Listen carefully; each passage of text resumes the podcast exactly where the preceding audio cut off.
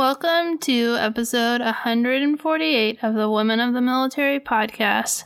This week, my guest is Featherstone. They are a non binary Army veteran who served under Don't Ask, Don't Tell. And in this interview, we talk about their experience of dealing with postpartum depression while serving in the military, the diagnosis and challenges they faced from postpartum depression were what ultimately led them to leave the military behind. We talked about what they're doing today and how Don't Ask, Don't Tell affected their time in the military. It's another great interview, so let's get started. You're listening to season three of the Women of the Military podcast. Here you will find the real stories of female service members. I'm Amanda Huffman. I am an Air Force veteran, military spouse, and mom. I created Women of the Military podcast in 2019 as a place to share the stories of female service members, past and present, with the goal of finding the heart of the story while uncovering the triumphs and challenges women face while serving in the military. If you want to be encouraged by the stories of military women and be inspired to change the world, keep tuned for this latest episode of Women of the Military.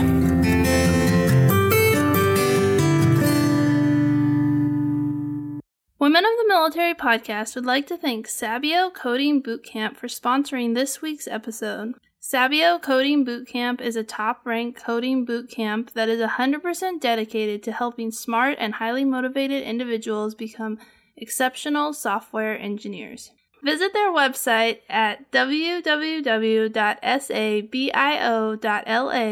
to learn how you may be able to use your GI Bill benefits to train at Sabio. Your tuition and monthly BAH stipend may be paid during your training period. They are also 100% committed in helping you find your first job in tech. So don't forget to head over to www.sabio.la to learn more. And now let's get started with this week's interview. Welcome to the show, Rachel. I'm so excited to have you here. Thank you, Amanda. I actually go by Featherstone. Um, it's my last name. It's a bit of my my military um, heritage or or something like that. But it's also really androgynous, so I prefer it um, as a non-binary individual because it's more gender neutral. I'm sorry about that. No, so, no problem at all. So I'm really excited that we finally connected because you've been on my wait list for quite a long time. Yeah, I think it's been over a year. It has. it has. It's yeah. funny the way things work out. Why did you decide to join the military? So it's kind of a funny story. I was a really smart kid growing up and I loved school and I definitely identified with sort of like a geeky, nerdy sort of subculture. But when I went from high school to college, I was just not prepared. Like I was not mature in the ways that I needed to be to succeed as an independent adult.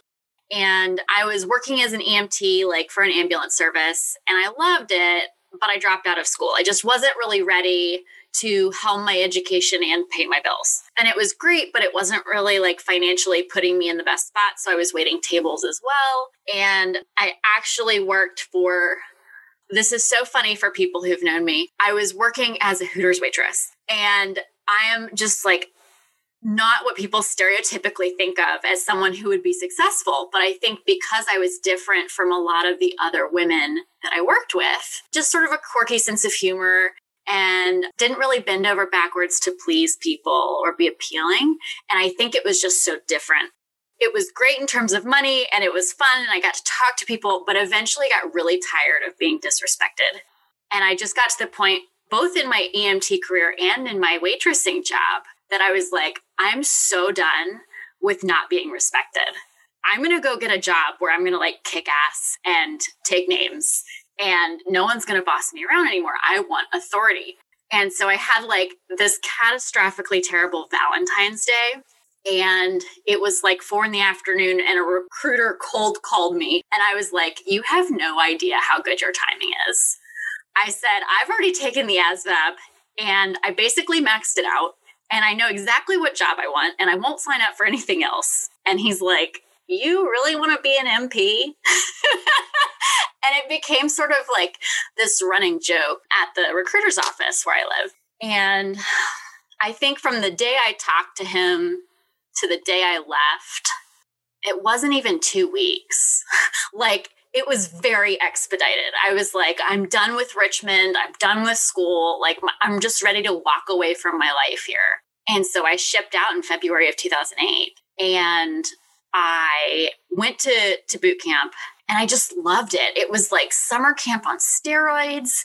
And I'd never been that fit in my life. And I'd always kind of felt like, an awkward kid. Like I always felt like, oh, well, I don't really fit in. It's probably because I'm queer it's probably because at that point in my life I identified as bisexual. And I was like, it's just because like I'm always looking at some of my girlfriends like, oh, I really want to like kiss you, um, not just like braid your hair. And so it was this funny like push pull. But when I got into the army and it was like, you know, everybody wears the same clothes and the culture is much more like masculine focused. Like femininity just kind of got like pushed off to the side. That wasn't really something they dealt with. So I felt like I fit in a way that didn't really happen for me, you know, in high school and growing up and sort of that ugly duckling phase. And I didn't really identify it as a part of my gender. I was just like, oh, I like it here. I feel good here. Um, I fit. And I hadn't had that before, which was something that in hindsight I should have paid more attention to. But I ended up getting married to a guy that I dated back home and got pregnant and had a really uneventful pregnancy, really healthy, a little bit unexpected because I was so fit. I wasn't really having periods. And so we were like trying for a while and not successful. So we're like, eh, maybe I'll like deploy and come back and maybe I'll like put on some weight and it'll, maybe it'll happen then. But then, of course, when you stop trying, that's when it happens. Then I was like, well, now I can't do my day to day job. Like the day my unit found out I was pregnant, they yanked me off the road. So I lost my road partner, who was sort of like my job best friend. And I was taken out of my platoon and put in headquarters. So I was like, not only lost like my bestie, but I was moved to where a whole bunch of people that didn't know me and a totally different job. I felt like I was being punished for being pregnant. And I was so frustrated because I was like, no one even knows that I'm pregnant. Like, I'm not acting different. My body doesn't even look different. Like, I was like four and a half weeks pregnant. Like, I just missed my period. And then they like banished me to a back room to file papers. And how long had you been in the military when you got pregnant? It was pretty soon into my first duty station. I want to say I was like six months into my my contract. And how old were you? I had just turned 21. I was so young. And I'm always someone who's looked really young. And so like I think it it helped like being in that job and doing, you know, being a military police officer because I worked on a really sleepy little base overall. I was in Fort Leonard Wood, Missouri.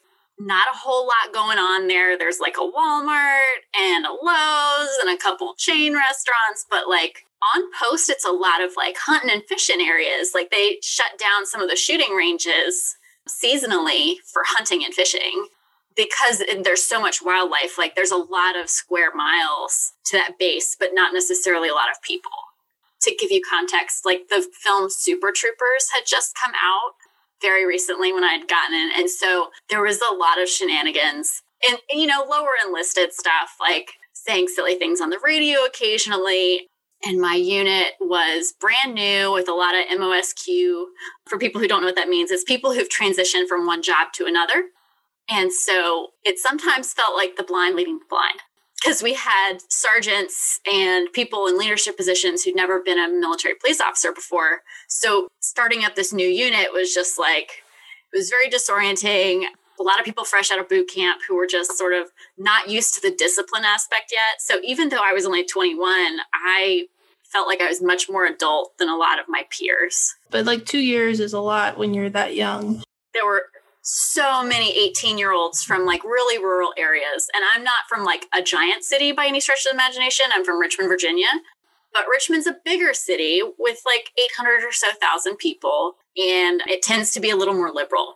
And so I was already kind of set up with a bit of a different background from a lot of the folks that had signed up to be military police officers it was very jarring when I got pregnant how people started treating me differently. I even had one incident where there was a NCO who, like, as I was walking through a hallway, was like, I'd tap that because I can't get you pregnant. And I was like, that's the grossest thing like I can imagine someone just like saying in passing. Like, why do people think this is okay? But it was just so like that sort of sexual harassment was so commonplace. Like there was, it felt like there was no fighting it. Yeah, I was in at the same time as you, so I understand exactly what you're saying. Yeah, we were both like, don't ask, don't tell era. I think at that point, like, I'd heard a lot of comments from especially other enlisted soldiers, like, if you're not somebody's wife, like, you're probably a lesbian. Like, there was like sort of this very black and white view of female soldiers. And at that point, I still wasn't connecting the idea of like, oh, I feel super confident and comfortable in this very masculine environment. Uh, I was just like, I'm a woman soldier. Like, that's just what it is. And I ended up having my son and going on maternity leave. And I had terrible postpartum depression. And my first marriage ended up ending right after my maternity leave ended. So I was like, depressed and going through a divorce and trying to figure out like what that meant for my military career. And I had some people who were really supportive, but there were some female NCOs, incidentally, who were like, you're pretending all of this, like you're just trying to get out of having to like go back to work. I had one actually accuse me of pretending my divorce, like that my divorce wasn't real. and it was just like, who wants to get divorced? Seriously. Like my husband had moved back to Virginia and it was just me with my baby trying to figure out like childcare. And I'll just never forget, like they told me they were sending me on a two week training exercise, like basically a glorified camping trip. And I was breastfeeding. And I was like, how am I going to do this? There's no power. And the first day I was out there, like I ended up having to send my son back to Virginia to stay with my parents for two weeks. And I was just like horrified. And I'm like, I guess I'm just gonna have to like pump my breast milk and like figure it out. And that was actually when I found breastfeeding in combat boots. I think it was somebody at the WIC clinic on post who was like, this might be a thing that'll help you. Like, you're not alone.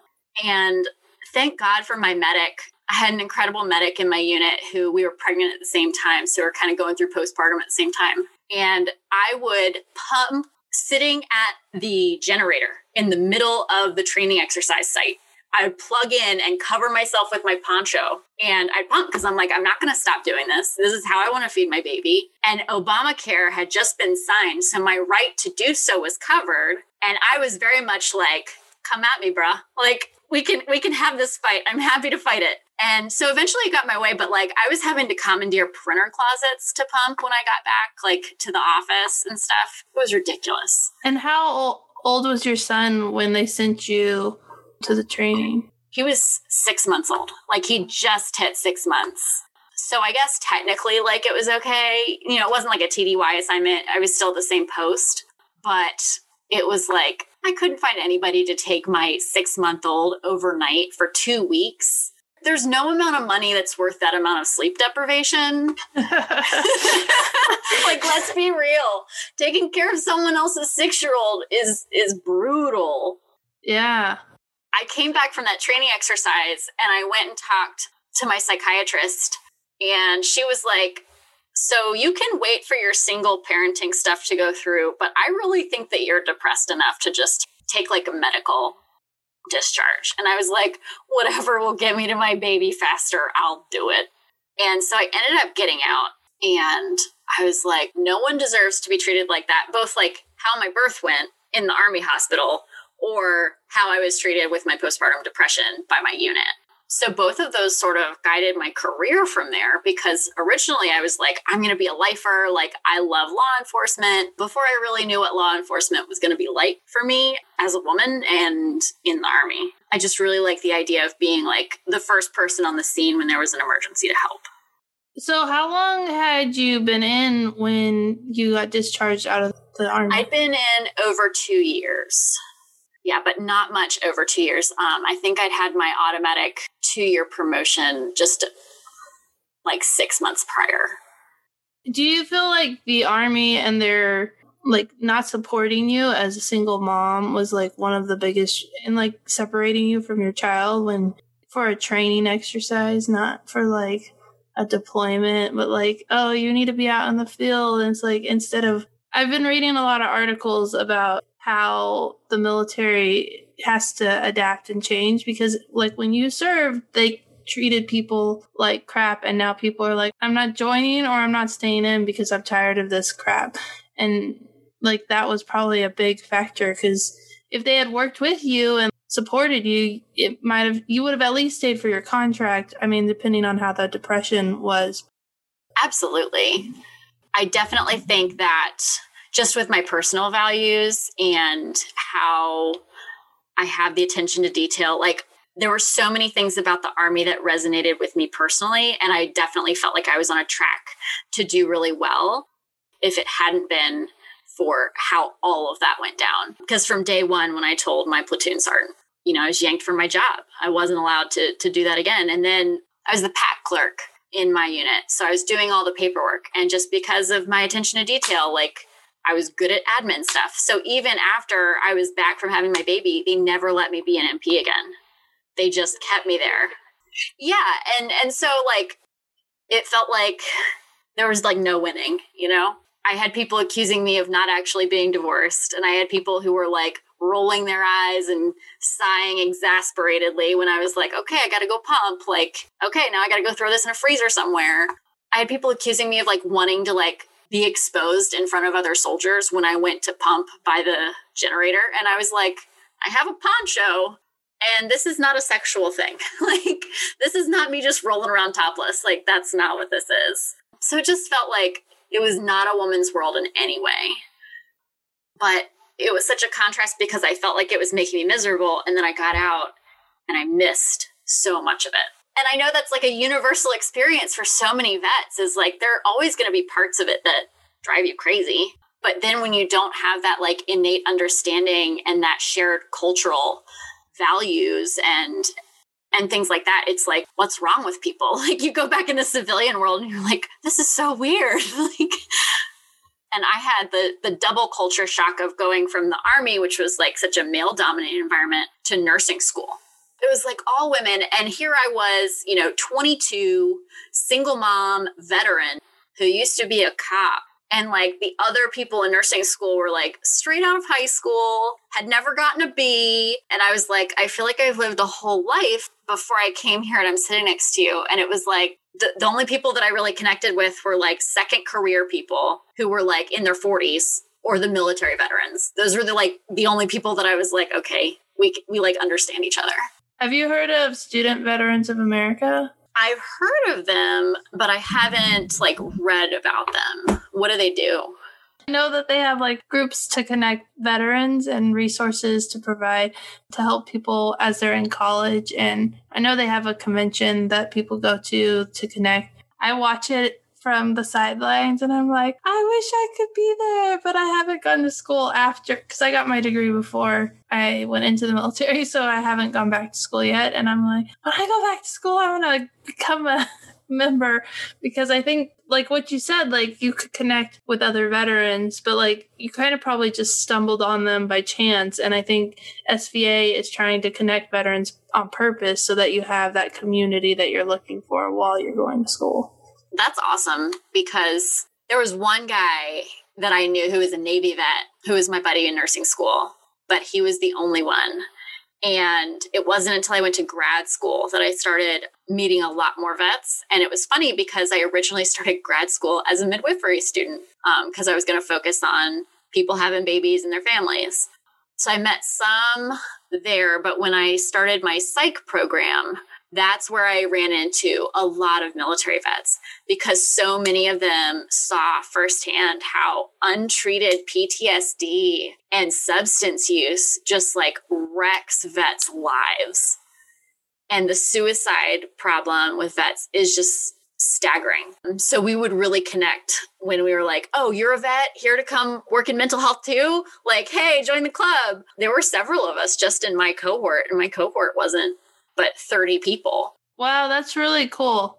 I didn't get diagnosed with PTSD, but I have trauma from my deployment that I went on uh, 11 years ago. And I'm currently uh, meeting with a counselor and going through therapy for that. But she's been giving me a lot of resources on grounding. But I've been doing meditation for almost a year consistently. And and like everything that I, she's sending me that I'm reading, I'm like, oh yeah, because she's like, you need to tell me which meditations you like which ones you don't, and like try them out this week. And I'm like, I don't like this one, but like I don't have to do it because I've done them all because I've been doing meditation for so long, and it's interesting because like my last panic attack I had, I knew where I was, but I couldn't bring myself back. And I haven't had one since I've started meditating. And I think back to that situation, I was like, I was so close because I knew I wasn't in Afghanistan, but I, my body felt. And I think with the meditation, I could have like focused on my breath and like been grounded. And so it's really interesting to go through therapy and then see how much the meditation on my own without therapy has really been helping me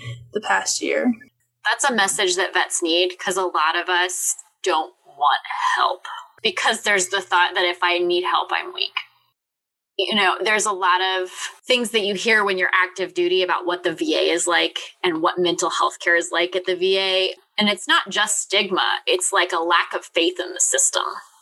And I know that since I got out in 2010, you know, so much has changed from not just the military but the VA and how like the whole system works and how they guarantee you get care within a certain amount of time because I remember serving during Don't Ask Don't Tell and it was lifted like within a year of me separating and I ended up writing about it when I had gone back to school and I was like this is such a thing that I have feelings about because I was almost like sour grapes. Like I was I was a little bit bitter. It wasn't while I was in because like there were some people in my unit who were openly gay. It just was kind of like ignored by leadership. And then the rest of us felt like if we hadn't curried that favor, we couldn't be out because it would be used against us. It was like the favoritism among the queer folks in the unit. And it just, it felt very selective and strange. Yeah, that's really interesting because it was a favoritism like, oh, it's okay, you can you can be open about who you are, but then like the person standing next to you, if they did the same thing, then they would be like, Oh, well you're not supposed to tell me that, so you're out. That adds like a whole nother layer of don't ask, don't tell. Absolutely. We had such like enforcement, I feel like gender norms that was really bizarre. I had another soldier in my unit who cut her head cut her hair um in like a very like like a high and tight like she gave herself a male haircut and she was disciplined for it. And now i feel like you know that's that's gender expression and and that pr- i don't know what it would be like in active duty army now but i feel like things are different. Yeah uh, they've just overhauled their whole hair standards this year. Oh yeah? Ar 670 well, I mean, one of the big things was women could wear ponytails and braids, but they also changed aspects of like the different type of haircuts that you can get. Because I did a whole YouTube video about it, and I was doing research, and it was originally just focused on the Air Force change, and then the Army change came out at the same time, and I'm like, the Army has so many rules about women and their hair, and like how strict it was. It was like you can only have a bun, and that's it. And like it was really interesting. The more I dug into it, that I ended up doing this is an overview of the changes because there's so many changes, and I really just wanted to focus on the braids and, and ponytails, but it was really interesting. I don't know if you remember this. If you had done all that research about like hair and dress codes, um, did you ever read about Command Sergeant Major Flournoy? I don't remember that name. So she was the command sergeant major for the 8th Military Police Brigade at Fort Leonard Wood. So she was like, you know, echelons above me, um, but she was at my formation every morning that I was in, and she had hairstyles that sort of changed how her headgear sat, and um, she was a woman of color, and she was really fierce. Like she was awesome in a lot of ways, and I love that part of her. But um, there was sort of the sense of like, yeah, she's definitely not adhering to 670 1 and there was a lot of like poking fun at her and her hairstyles amongst the ranks. But she ended up being like publicly made fun of. And there was a news article about it because the command sergeant major of the army ended up counseling her about the blue book and it was like a meme on the internet that i saw after i'd gotten out it was very very bizarre because it was like years later and someone on facebook that i'd served with like had it and like tagged me and i was like can't believe like my former leadership is like an internet meme and now looking back like i recognize that there are definitely elements of there are racist undercurrents to that like we have a lot more discussion today about what is professional hair for people and how women of color in particular have been targeted for certain hairstyles and being told it's not professional. But you and I both know that the military is like the white man's world. And so there was a lot of like pretending that there wasn't racism when I was in the army. Like they'd say things like, oh, but everybody's green. And it's just such a like a privileged stance to just pretend that race doesn't exist. Like color blindness does not help the army. I hope that's better now, but I can't speak to that personally. Yeah, I think there's a lot of change going on in the military, but it is a white man's military for sure.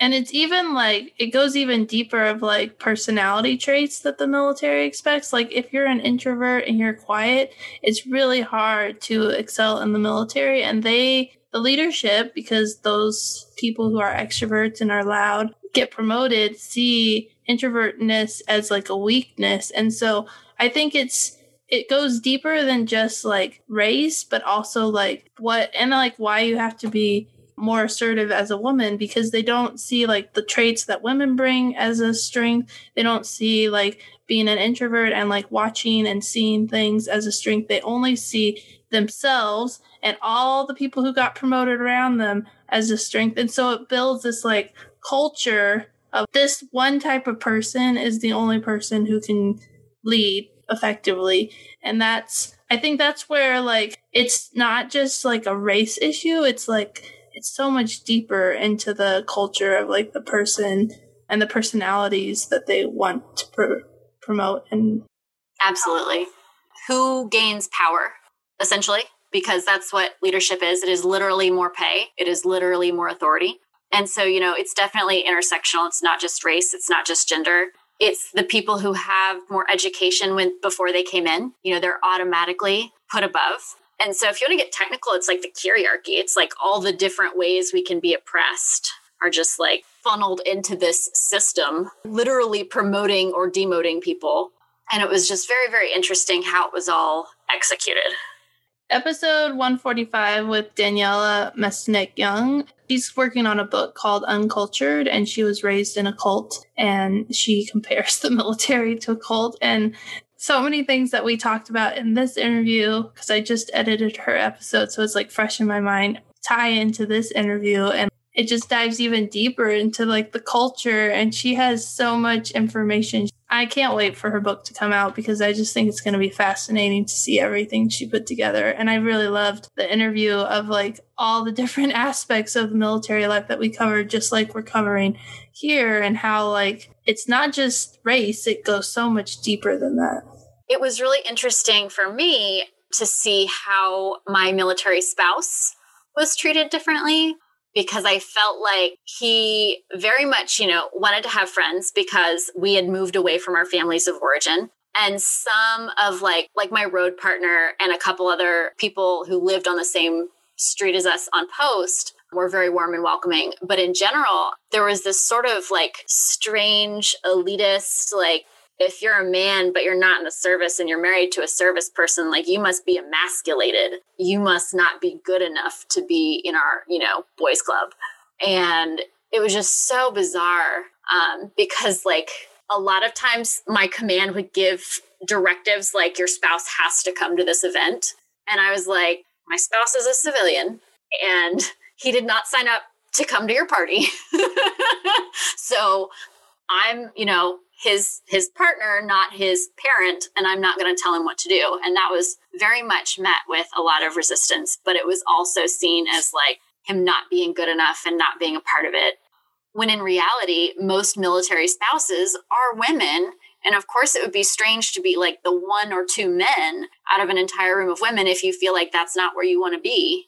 And so it was just such a such a strange like amalgam of situations where gender was such a role yeah, I just read an article and I shared it on LinkedIn about what it's like to be a male military spouse. And it's talking about everything that you talked about and how the culture of people towards male military spouses affects how women are treated in the military and like what can women be leaders when people look at male military spouses and think like the same thing that you just said that they're emasculated and that they're not doing the man's job or whatever. And so it's really interesting that you brought it up because that article I thought was really interesting and how he shared his perspective of like what he's doing. So I'll put that in the show notes if people want to read it because it was really interesting. I feel like gender roles just aren't talked about in the military. Like they just no one talks about that. Like they just assume that the the service member does X, Y, and Z and you know earns the money and the spouse, you know, follows them around and takes care of the children.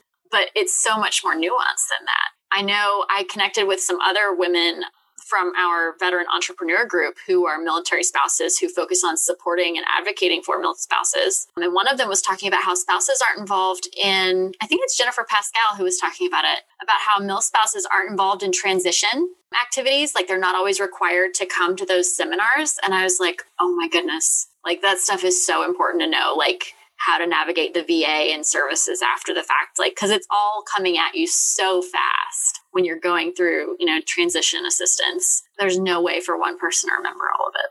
Yeah, it's really interesting being a military spouse and being a veteran because the military does, like, they just assume that you're there. And I'm like, you know, I have a life too, right? and they're like, no, you don't your job is to pick up the slack and your spouse is going to work crazy hours and they're going to travel a lot and like you don't have a say but it's kind of funny because in the last like since covid my husband just started traveling again and he came home and he asked me and he was like hey i might go tdy is this okay with you and i was like why are you asking me? like, do you have a choice? And he was like, yeah, the way that it's changing, like, I actually have a say of like, I can sit virtual from home or if I could travel. It was just so weird because I was like, why are you asking me this question? Like, you've never asked me before. You always come home and said, sorry, I have to go TDY. And, and I think COVID's really changed the military because that kind of verbiage was never part of the equation before. No, I never remember anybody talking about TDY as an option. That's so like mind boggling. That's so interesting. I know it's been very interesting for me interacting with the VA with my current partner now because he's a Navy vet and we both got out in 2010 and he is very masculine presenting and tall. Um, he's six six and for contrast i'm five four. So it, it's just funny like with the size difference it's very exaggerated. And i present as very androgynous. Um, i have short hair and i don't wear dresses or anything like that because I identify as non binary. And it's so strange to me when we go to the VA separately versus when we go to the VA together, I'm treated so differently. Everyone assumes I'm not a veteran when I'm with him. And it drives me crazy because even one time we were taking him in for a procedure, and the person at the door is doing like COVID screenings. And he takes one look at me after asking my partner all these COVID related questions. And then he just strikes a line through all the questions and scribbles at the top of the paper, caregiver, and hands me my slip. Like, I can't possibly be carrying COVID because I'm a caregiver. Like. I'm not even worth his time because I've been labeled a caregiver. And it was just like such a small thing, but it was so indicative of how I was being written off because of how my gender was being perceived. And it was like my blood was boiling. and when you go by yourself, you get a whole different experience. Absolutely. No one assumes I'm a caregiver. They're like, thank you for your service after they ask me my questions and ask me for my first letter of my last name and my last four. It's entirely different. They assume I'm a veteran if I'm there by myself. But if I'm with him, oh no, I'm just a caregiver. That's really interesting. See, I think stories where you can see both sides of it, because that's like one of the cool things about being a military spouse and being a veteran is like, I remember what I was treated like on active duty. And I was married the whole time. So, like, nothing's changed, but everything's changed. And so it's interesting that you can go to the VA by yourself and have this like positive experience where you're like respected and people expect that you have served. And then when you go with your spouse, then they're like, oh, well, she's a woman, so she's the caregiver. It was particularly bad when we had to go to the VA several times in a row for these procedures because they were sort of back to back. And the waiting area for same day surgery was filled with nothing but women. And so the first day I was like, a women only environment. Like sometimes like sometimes it doesn't bother me but sometimes i'm just like man i am more than just a caregiver. And so it became the running joke like the next time we had to go i was like okay you're gonna go do your thing and i'm gonna go to estrogen purgatory like where there's not even a tv and all we have is like a screen of like names of people and where they're at and like surgery or post-op. And he was like oh is it that bad? And i was like yeah it's that bad. It's that bad. It feels super weird. And just I think like there's a gender element of like feeling like I don't fit in, but like not being recognized as a trans person, like who doesn't fit in. And so people just assume like you're comfortable with being the identity of just a caregiver. And you know, when you're a veteran, like you have a lot of pride in your identity as a veteran, and not being seen is really frustrating. Yeah, I've written about that a lot. I know, I've read some of it. And so it's like having that happen at the VA is just like, come on now. But so much of it is not military culture so much as just gender. It's interesting how much change has happened within the past year and the different conversations we're having. And I think the world is changing and people, I think part of it is like hearing stories. I think that stories is how we're going to be able to change the world and opening the door through conversation. I watched In the Heights recently and I've never been exposed to New York culture of like the low income. I've only and I don't even I mean New York is pretty out there for me, but like I've never seen like an inner city story. So like it was so fascinating for me to see their stories and hear their stories and then be able to understand some of the things that I've been hearing that I can't compute because it just doesn't fit into like my small town white girl growing up in America. And then I see the story and I'm like, I see what you guys are saying now. And I think that's a really good example of like stories. Once you talk to someone, you understand their story better. But when we're just yelling at each other and like not listening, it makes it really hard to understand. Absolutely. Having someone that you are close enough to that you get their their honest story will change your life if they've walked a different path. I hear parent stories every day in my current work because I work with folks now who have like postpartum depression or anxiety. Um, my practice focuses on parents or LGBTQ folks, which is what I really, really know and love and care about. And I hear so many stories and I'm like, man, I wish sometimes I could like get patients together and have them tell each other their stories because sometimes I feel like with mental health struggles, everybody feels like they're the only one. And the the sad truth of it is that a lot of it is just so so common. And it's not that we want to normalize it. It's not normal to suffer, um, but it happens to a lot of us. And so when you commonize it with heavier quotes there, it makes people feel less alone and and there's power in that and and feeling you know connected because there's a lot of pain in feeling isolated.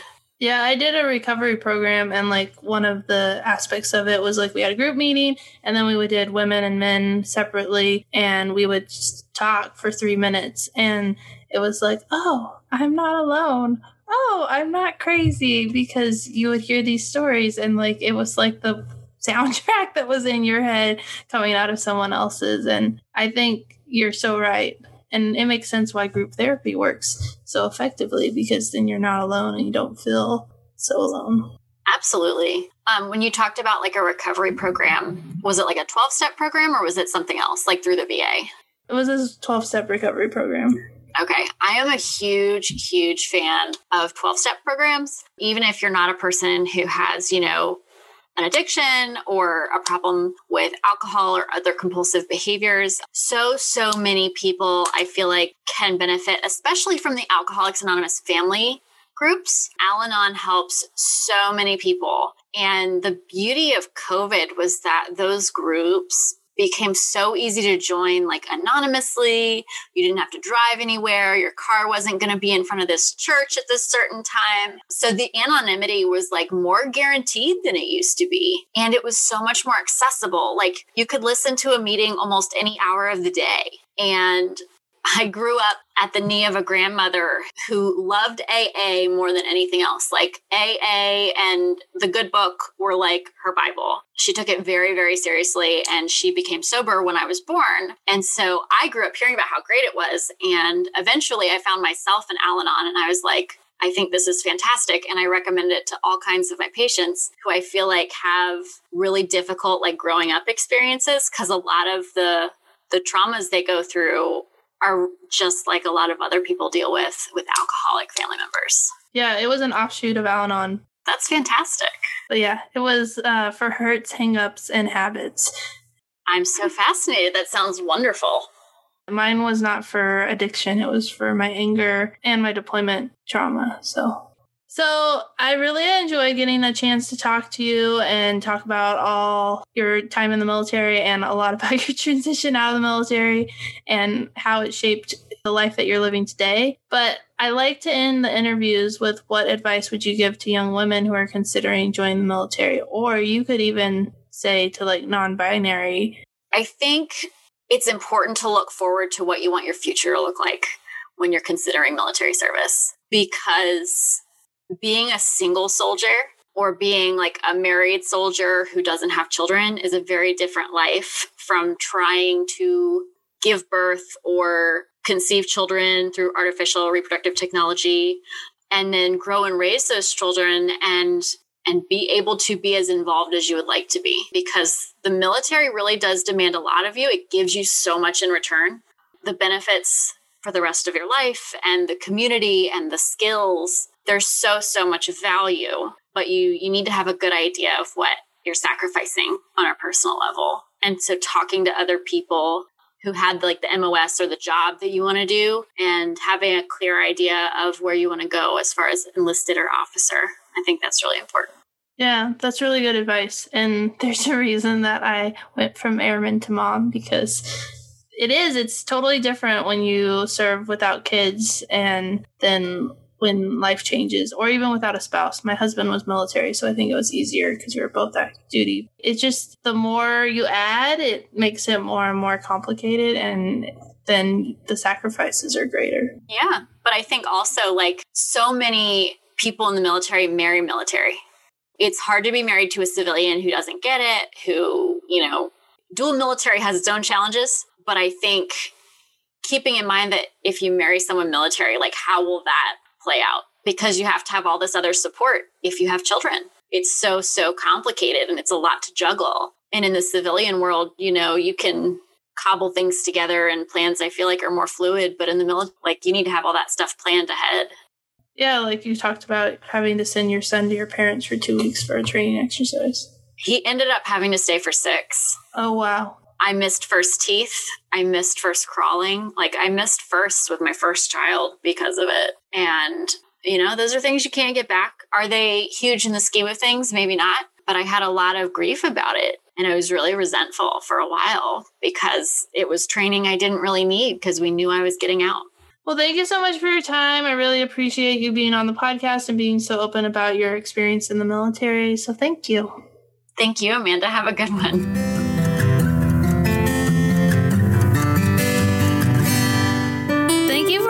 Listening to this week's episode of Women of the Military Podcast. Do you love all things Women of the Military Podcast? Become a subscriber so you never miss an episode and consider leaving a review. It really helps people find the podcast and helps the podcast to grow. Are you still listening? You could be a part of the mission of telling the stories of military women by joining me on Patreon at patreon.com slash women of the military or you can order my book, Women of the Military on Amazon. Every dollar helps helps to continue the work I am doing. Are you a business owner? Do you want to get your product or service in front of the Women of the Military podcast audience? Get in touch with the Women of the Military podcast team to learn more. All the links on how you can support Women of the Military podcast are located in the show notes. Thanks again for listening and for your support.